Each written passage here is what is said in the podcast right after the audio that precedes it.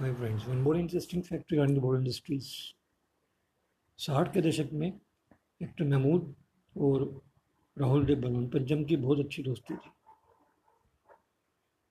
Actor Mahmood के brother Usman Ali एक film बना रहे थे जिसका नाम था छोटे नवाब।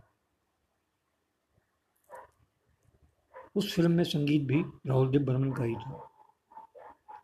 राहुल देव बर्मन का ये पहली फ़िल्म थी। राहुल देव बर्मन, लता लताबाई के बहुत बड़े फ़ैन थे।